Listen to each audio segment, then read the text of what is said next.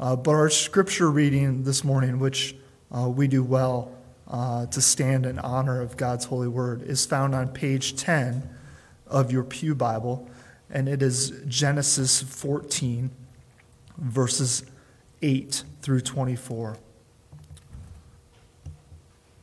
Moses, under the inspiration of the Holy Spirit, writes Then the king of Sodom, the king of Gomorrah, the king of Admah, the king of Zeboim, and the king of Bela, that is Zoar, went out, and they joined battle in the valley of Siddim, where Chedorlaomer, king of Elam, Tidal, king of Goiim, Amraphel, king of Shinar, and Arioch, king of Elasar, four kings against five. Now the valley of Siddim was full of bitumen pits, and as kings of Sodom and Gomorrah fled, some fell into them, and the rest fled to the hill country. So the enemy took all the possessions of Sodom and Gomorrah and all their provisions and went their way. They also took Lot, the son of Abram's brother, who was dwelling in Sodom, and his possessions, and went their way. Then one who had escaped came and told Abram the Hebrew who was living by the oaks of Mamre, the Amorite, brother of Eshcol and of Aner. These were allies of Abram. When Abram heard that his kinsmen had been taken captive, he led forth his trained men born in his house, 318 of them, and went in pursuit as far as Dan. And he divided his forces against them by night, he and his servants, and defeated them and pursued them to Hobah, north of Damascus. Then he brought back all the possessions, and also brought back his kinsman Lot with his possessions, and the women and the people. After his return from the defeat of Chedorlaomer and the kings who were with him, the king of Sodom went out to meet him at the valley of Shaveh, that is, the king's valley, and Melchizedek, king of Salem, brought out bread and wine. He was priest of God Most High. And he blessed him and said, Blessed be Abram by God Most High, possessor of heaven and earth. And blessed be God Most High, who has delivered your enemies into your hand. And Abram gave him a tenth of everything. And the king of Sodom said to Abram, Give me the persons, but take the goods for yourself. But Abram said to the king of Sodom, I have lifted my hand to the Lord God Most High, possessor of heaven and earth that I would not take a thread or a sandal strap or anything that is yours, lest you should say, I have made Abram rich. I will take nothing but what the young men have eaten, and the share of the men who went with me. Let Aner, Eshcol, and Mamre take their share. Here ends the reading. You may be seated.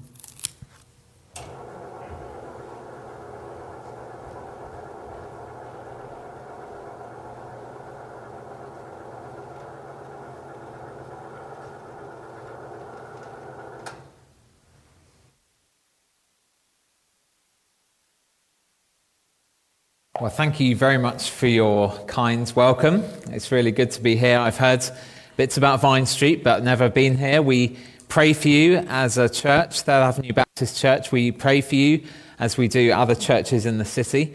Uh, it's lovely to see as well some people that I recognise here, which is, which is great. Uh, my name, just to introduce myself again, my name is Greg, Greg Tarr. I'm a student at uh, Southern Baptist Theological Seminary as I'm sure you know, students there. I've been there for nearly three years, and I'm expecting to graduate in May. So I've got one semester still to go, uh, which has been, it's been great to be there to, to learn, to grow as a Christian, and as I, I hope as well, a, a future pastor. Uh, but I'm really excited to be here this morning to open God's words with you. And uh, why don't we take the opportunity now to pray? Uh, that God would speak to us through his word uh, and that we would have hearts that are ready uh, to hear from him. So let's pray. Father God, we come humbly before you this morning. We know that we are sinful people, that our hearts incline away from you, and that in, by our natures we uh, don't want to get to know you or spend time with you or hear from you. Uh, we go after other things. But Lord, we thank you that this morning we are gathered here in this local church and we pray, Lord, that as we are gathered here and as we are hearing from your words, we pray that, Lord, you may speak to us. Uh, we pray that we may have hearts that uh, receive your words gladly, uh, that receive it with joy and with expectation. But, Lord, above all, we pray that we may have hearts that obey your words and that respond to it in the right way. Father, I pray that you would help me this morning to preach this passage faithfully. Uh, Lord, thank you that you, you choose uh, sinful men and weak vessels to be heralds of your uh, great kingdom. And so, Lord, I trust that inasmuch as much as I preach faithfully this morning, that you will speak to us uh, by your Spirit, uh, that you will speak your words into our hearts. Lord, we love you and pray that you would do us good this morning. In Jesus' name, amen. Well, I'd like you to think about an unlikely victory. Uh, maybe a sports team who you follow. They have uh, all the odds stacked against them, and they're expected to lose, and somehow or other, they clinch victory. Uh, I was at my first uh, football game last night, football as, as you call it, and it was great. It was U of L playing UK. Uh, U of L lost. Uh, I'm not going to kind of express a preference one way or the other, but it was, it was fun to be there. And I'm sure if you're a sports fan, you can think of times when uh, uh someone, the team has won against all the odds. Uh, but it, it's true in lots of areas, and it's definitely true in military victories. And I want to talk briefly about a, a very unexpected victory that, that my own country, uh, England, had all the way back in 1415. You see, in 1415, uh, the English were at war with the French. And that's something that we do almost constantly throughout history. And we're still doing in some way. We're, there's battles at the moment over fishing in the English Channel that have resulted from uh, the UK leaving the European Union. Uh, but then in 1415, there was the year of the Battle of Agincourt. And in this year, Henry V, the King of England, uh, led his troops out to uh, France and seek to battle the French in Agincourt. And the English were the underdogs. Uh, they had only around 8,500 fighting men. Uh, French had 15,000. And so, really, the English didn't think they would win. It was a, a, a, a victory which was completely unexpected, uh, completely against all the odds. Uh, but the English prevailed and uh, won the victory over the French. Uh, so, uh, throughout history, there have been examples of such unexpected victories. Uh, and we're going to see this morning, in our, and we've already seen in our scripture passage, a time when an unexpected victory was won. And in this case, a representative of God, that is Abram, was the one who achieved this great victory.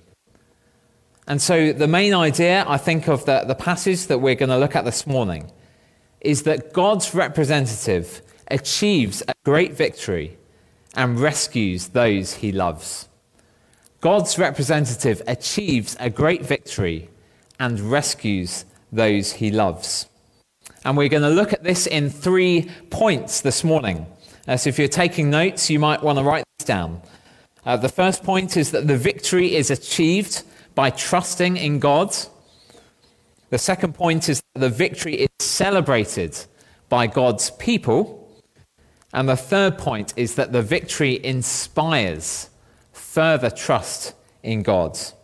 So the victory is achieved by, trust, by trusting in God, the victory is celebrated by God's people, and the victory inspires further trust in God. So the first point the victory is achieved by trusting in God. Now, as, we, uh, as Sean read the passage earlier, you might have seen in the passage that the odds are all stacked against Abram.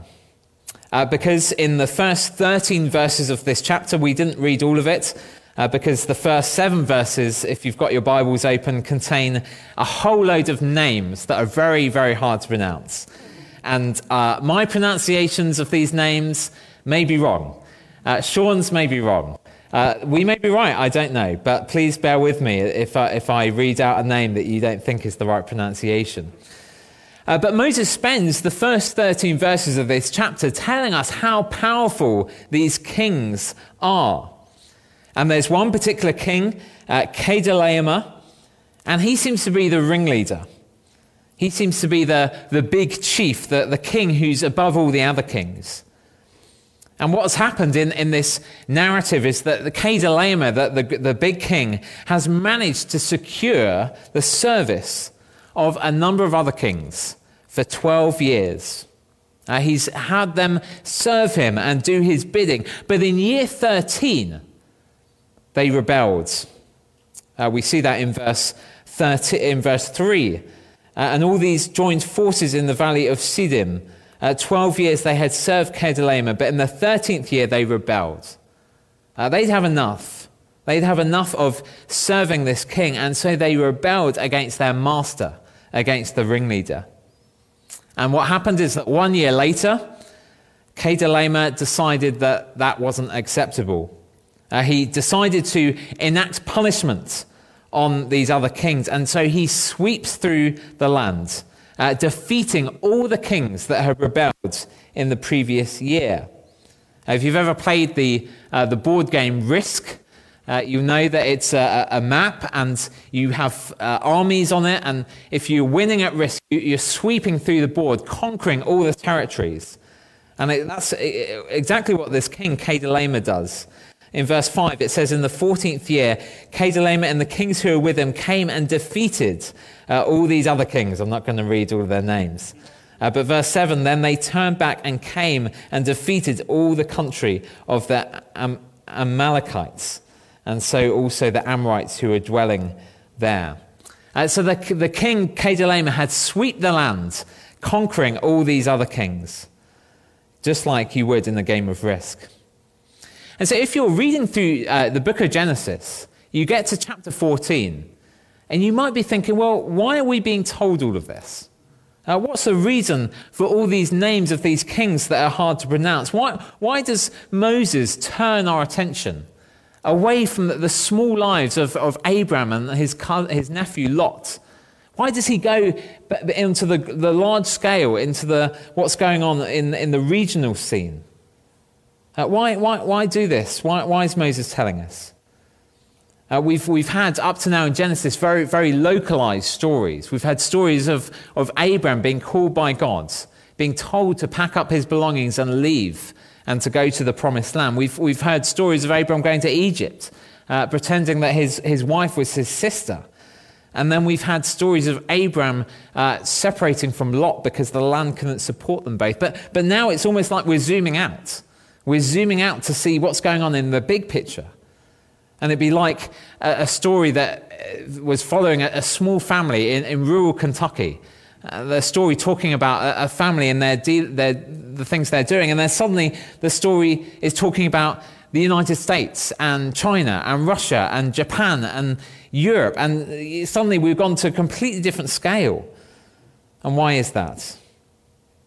Well, I think it's because this story, these these goings on in the wider scene, they do have an impact on the storyline of Genesis. They do have an impact on what's going on in the life of Abraham. And so they do have uh, implications for the future outworking of God's promises. Because God had promised Abraham that he would bless all the nations of the world through Abraham. You see that in chapter 12. And so, God's promise to reverse the curse of sin, sin that came into the world in the Garden of Eden, uh, that's what's at stake here. As we see this, this, this, this big picture of what's going on with these kings, we're thinking, well, how is this going to impact God's promise to bless all the nations and to reverse the curse of sin?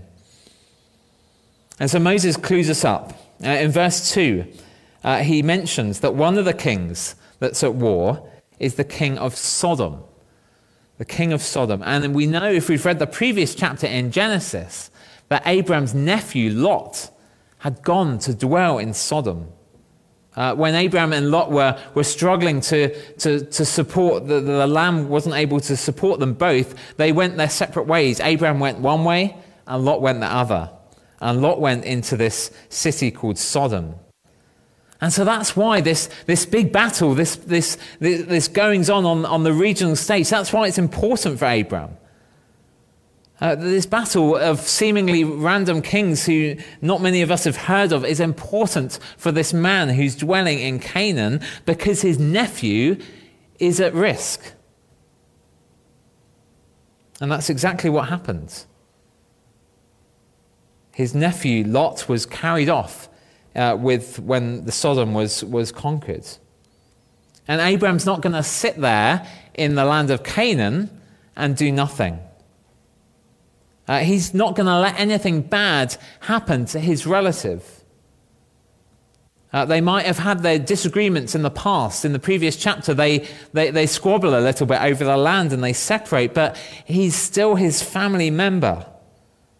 And Abraham's going to protect his family, he's going to protect his own, both for the, the welfare of his family, but also for the sake of God's promises.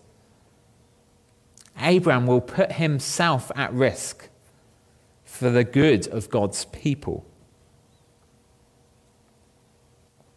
And so I want to ask you this morning whether we have that same attitude towards the things of God. Uh, we're not going to be called to go out to war and to battle kings. But will we risk our time? Will we risk our, our money, our finances? Uh, will we risk our reputation for the blessing of others in God's family?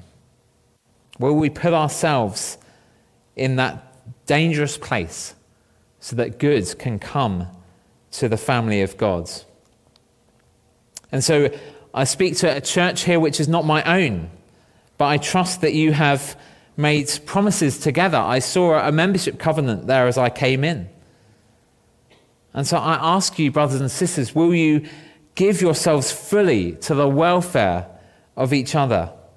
Will you put each other's needs above your own? And like Abraham, sometimes we have to go through a big ordeal. We have to go through a lot of hardship and difficulty in order to bring good to others. And so, will we do that? Uh, will we do that as, as members of a local church? Will we go out of our way to help each other? Or sometimes, I know if you're like me, we're tempted to take the easy way out.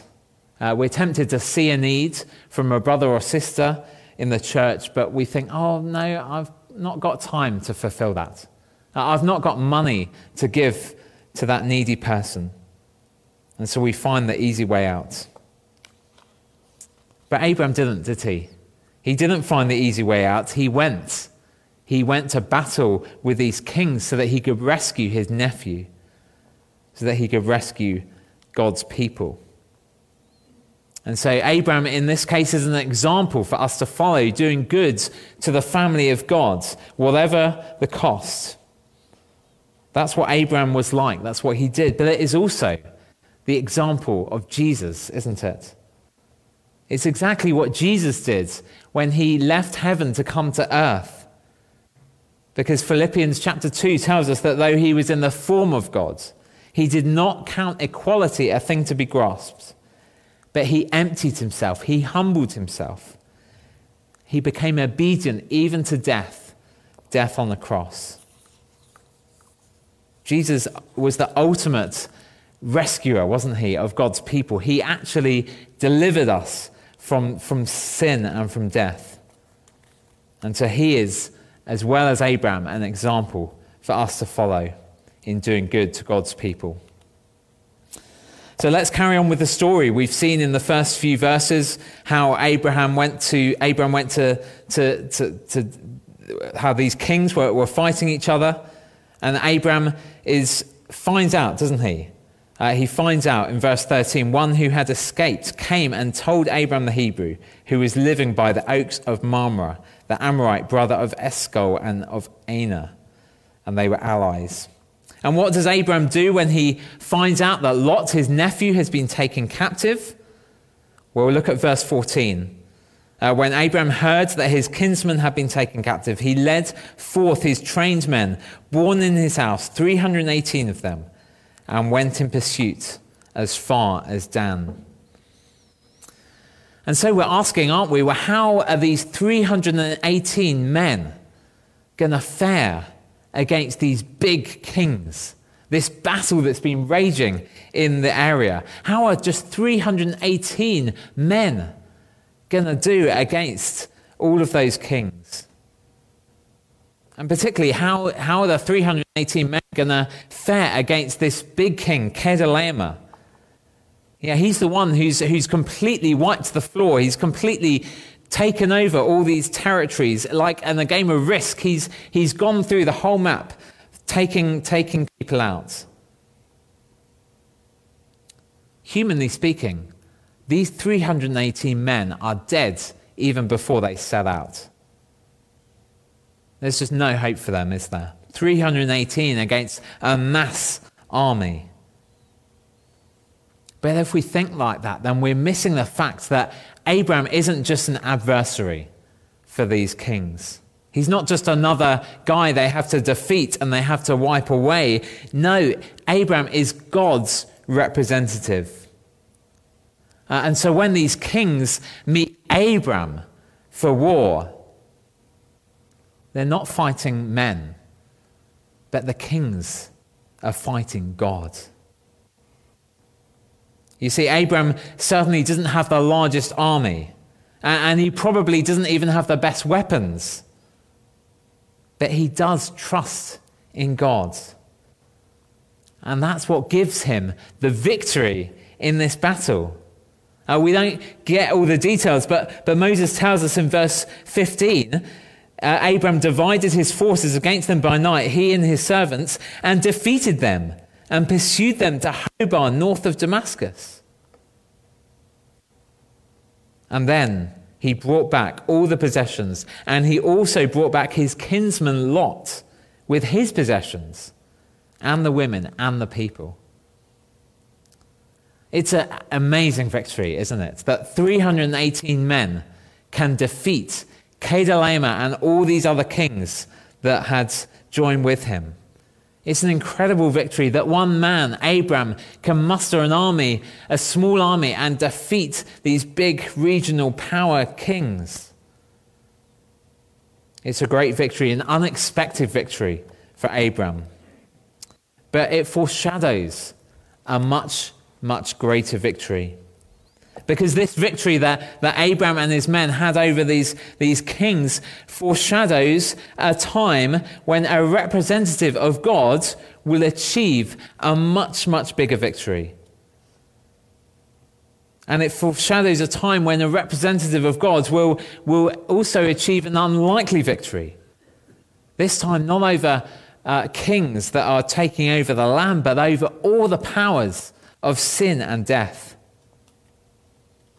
And like Abram, this new representative of God will put himself at risk in order to rescue people. He will die a cruel death on a cross.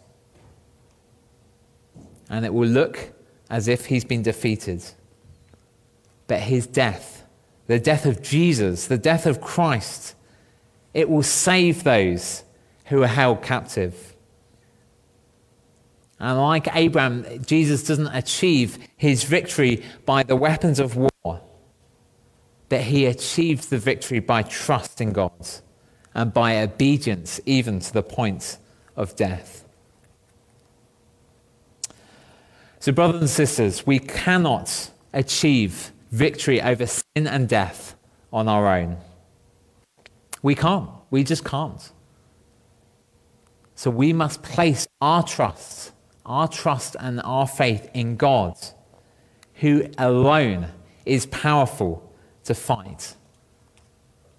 And he's already won the victory. He's already done it. He did it at the cross over 2,000 years ago. He's already won this battle, so let's not be trying to save ourselves. Uh, let's not try to be our own Savior, thinking that we can defeat the powers of sin and death ourselves. We can't. We must rely on Jesus. He is our only Savior. And when we think of all the, all the big powers out there, we think of, of sin and death, don't we? And we think of Jesus' victory over them. But, but friends, there are many other dark powers in this world, are there not? Increasingly, even in this country, we're seeing the enemies of secularism. We're seeing the, the tyrant of abortion, uh, the stain of, of racism, and of, of the liberalization of, of gender. Friends, these things are not going to be defeated by the weapons of the world. They ultimately won't be defeated by, by protests and by political campaigning, good those, though those things sometimes are. But no, they won't. We must place our trust in God. Only He can defeat all that is evil in the world. And He will. He has defeated the powers of sin and death, and he will put an end to all evil and all death when Jesus comes again. So let's put our trust in God, who alone can achieve the victory. The victory, friends, is achieved by trusting God. So, our first point. So, second, uh, the victory is celebrated by God's people. This will be briefer. So when Abraham gets back from defeating these kings, he's met by two very different people. Uh, one of them is the king of Sodom. If you look down at verse 17, uh, the king of Sodom went out to meet him. But there's another one who comes to meet him. Uh, verse 18 Melchizedek, king of Salem. And these two people could not be more different. Uh, Melchizedek brings out bread and wine. And he leads Abram in a celebration of the victory that's been achieved. Uh, he blesses Abram, verse 19, and says, Blessed be, be Abram by God Most High, possessor of heaven and earth, and blessed be God Most High, who has delivered your enemies into your hands. And Abram gives Melchizedek, the king of Salem, the king of righteousness, he gives him a tenth of everything, a tenth of all of his spoils from this war, all of the things Abram acquires, he gives away a tenth. And so we're left asking, aren't we? Well, who is this Melchizedek? Who is this king of Salem? And how great he is that Abraham gives him a tenth of his possessions. Uh, this passage doesn't tell us a huge amount about him other than it says that he is uh, a priest of God Most High. You see that in the parentheses in verse 18.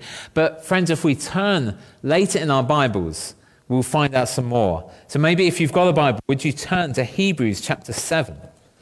And let me read some of this text briefly to us. Uh, Hebrews chapter 7.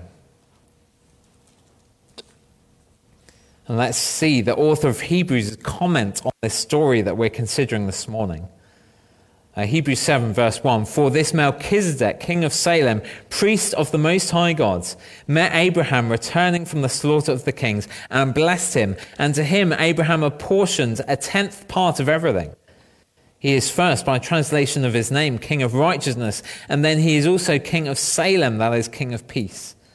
He is without father or mother or genealogy, having neither beginning of days nor end of life, but resembling the Son of God, he continues a priest forever.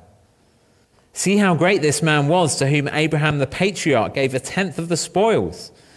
And those descendants of Levi who received the priestly office have a commandment in the law to take tithes from the people, that is, from their brothers, though these also are descended from Abraham. But this man who does not have his descent from them received tithes from Abraham and blessed him who has the promises. It is beyond dispute that the inferior is blessed by the superior. In the one case, tithes are received by mortal men, but in the other case, by one of whom it is testified that he lives. One might even say that Levi himself, who received tithes, paid tithes through Abraham for he was still in the loins of his ancestor when Melchizedek met him. And we don't have time to go through that passage in, in detail, but I hope you can see how great Melchizedek is. Uh, he's in the line of priests different from the priests that are later going to come under Aaron. Uh, he's in a separate line. And the writer to the Hebrews says that he's a priest forever, in contrast to the priests that came from Aaron, who would just be temporary. But the key thing to note is that the Levitical priest, the, the tribe of Levi that, that came from, from Aaron, were they, how were they limited? Well, they were limited in their inability to provide atonement for sins. Uh, they couldn't truly get rid of sins. All they could do was sacrifice animals and, and uh, give a temporary forgiveness. But they couldn't really deal with the problem of sin. And so there was a need for a better priesthood. And that's what the writers of the Hebrews, why he's telling us about Melchizedek, because Melchizedek is a better priest. And Melchizedek symbolizes a, a priesthood, an order of priests that can fully deal with the sin that separates us from God. And so, once again, we're reminded of the victory that Jesus, that Jesus has achieved over sin and death. Jesus is said in, in Hebrews 7 and in Psalm 110 that he is a priest forever in the order of Melchizedek. And so, friends, Jesus achieved victory over sin and death when he died on the cross, and, and we are to celebrate that victory. Uh, the victory is celebrated by God's people, and we should celebrate that Jesus has won. I think it's no coincidence that Melchizedek brings out bread and wine. And later on in the Bible story, Jesus takes these same elements and he institutes the Lord's Supper. Uh, the bread represents his body, broken for us, and the wine represents his blood, shed for us. And so, friends, when you next take the Lord's Supper together as a church, I hope it will be a time of celebration, a time of, of rejoicing, of thanksgiving. It, it, it can and it should be partly solemn because we do need to remember our sin. We need to remember the ways in which we have rebelled against God and we have incurred his, his just anger. Our salvation was costly. God sent his only Son to die for us.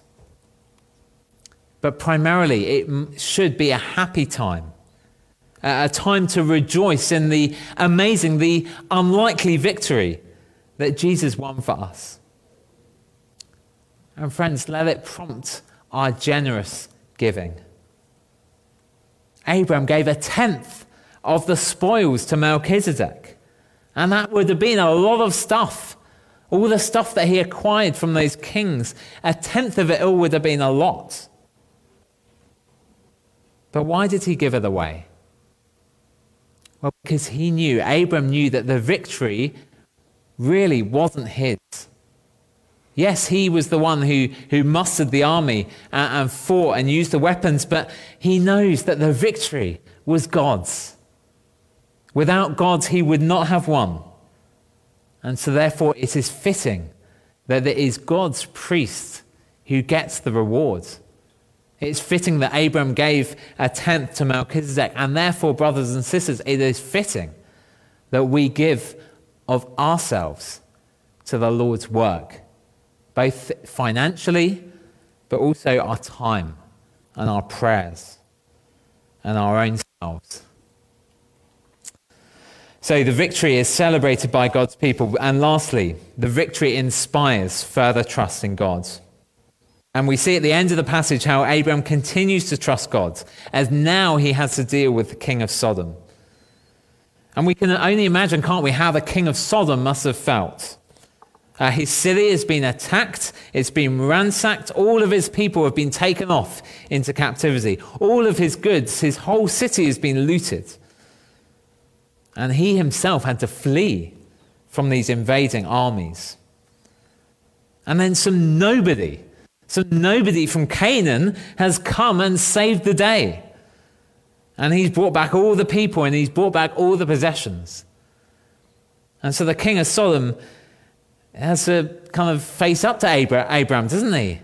Uh, and maybe he was, he was worried about Abraham's power. And so that's why in verse 21 he tries to cut a deal. Uh, the deal was that the king, the king of Sodom, would get all the people back, but Abraham can keep all the goods, all the possessions. And Abraham sees right through this. He sees exactly what the king is trying to do. And he sees that the king of, of Sodom is, is trying to establish his position against Abraham, to be in Abraham's debt. And he wants to be able to say, uh, verse 23, I have made Abraham rich. The king of Sodom wants to be Abraham's benefactor. And Abraham is happy, isn't he, with what he has. He doesn't need anything extra, even if it's rightfully his. No, Abraham is trusting God for the future. He's trusting God. Even if he doesn't uh, keep everything, he knows that God will provide. He knows that God has made promises to him. Uh, and as we read on in the story, uh, we'll see that God reaffirms those promises to Abraham. Uh, and so Abraham is not in any doubt that God will provide. And we notice, don't we, the contrast between the king of Sodom on the one hand and the king of Salem on the other. Uh, the king of Sodom and Melchizedek, two completely different kings. Uh, one is offering worldly goods, possessions, but one is offering bread and wine and blessing. And it's a choice. It was a choice for Abraham, wasn't it? What was he going to choose? Sodom or Salem? Uh, the world and its goods or God and his promises? And so, friends, which choice will we make? Will we choose the things of this world? Or will we choose the things of Christ? The bread and the wine and the blessing. Don't we need to reaffirm that choice every day? To repledge our lives to God? to reject the things of this world and partake in the blessings that God has given us. So, brothers and sisters, the great victory that Christ has achieved for us, that he achieved for us on the cross, it should inspire our continued trust and dependence on him. And so, as we close, I want to ask you this question Are God's promises enough for you? Are they enough? Can you live the rest of your life satisfied with the things that God has promised you? Christian, He has promised you an eternal future. He's promised never to leave or forsake you. He's promised to work all things for your good. Or is God not enough? And we need to supplement Him with the things of this world. Friends, God's promises are enough. They are all we need. And so let us trust Him. Uh, let us depend on Him. Let us continue to follow Him, reminding ourselves of the great unexpected victory that has been won for us. Let's pray. Father, we are grateful we are so grateful for what you have done to save us from our sins, to save us from death. Lord, I pray that your victory over the evil forces of this world, that your victory over all the evil and sin and death itself, Lord, will it inspire us? Will it help us to celebrate? And will it inspire our trust? Lord, we pray that we would be people who are marked by our trust and dependence on you. And we pray this, Lord, that you may have the glory as you continue uh, to lead us, guide us, and bring us safely to our eternal home. We ask all these things in Jesus' name. Amen.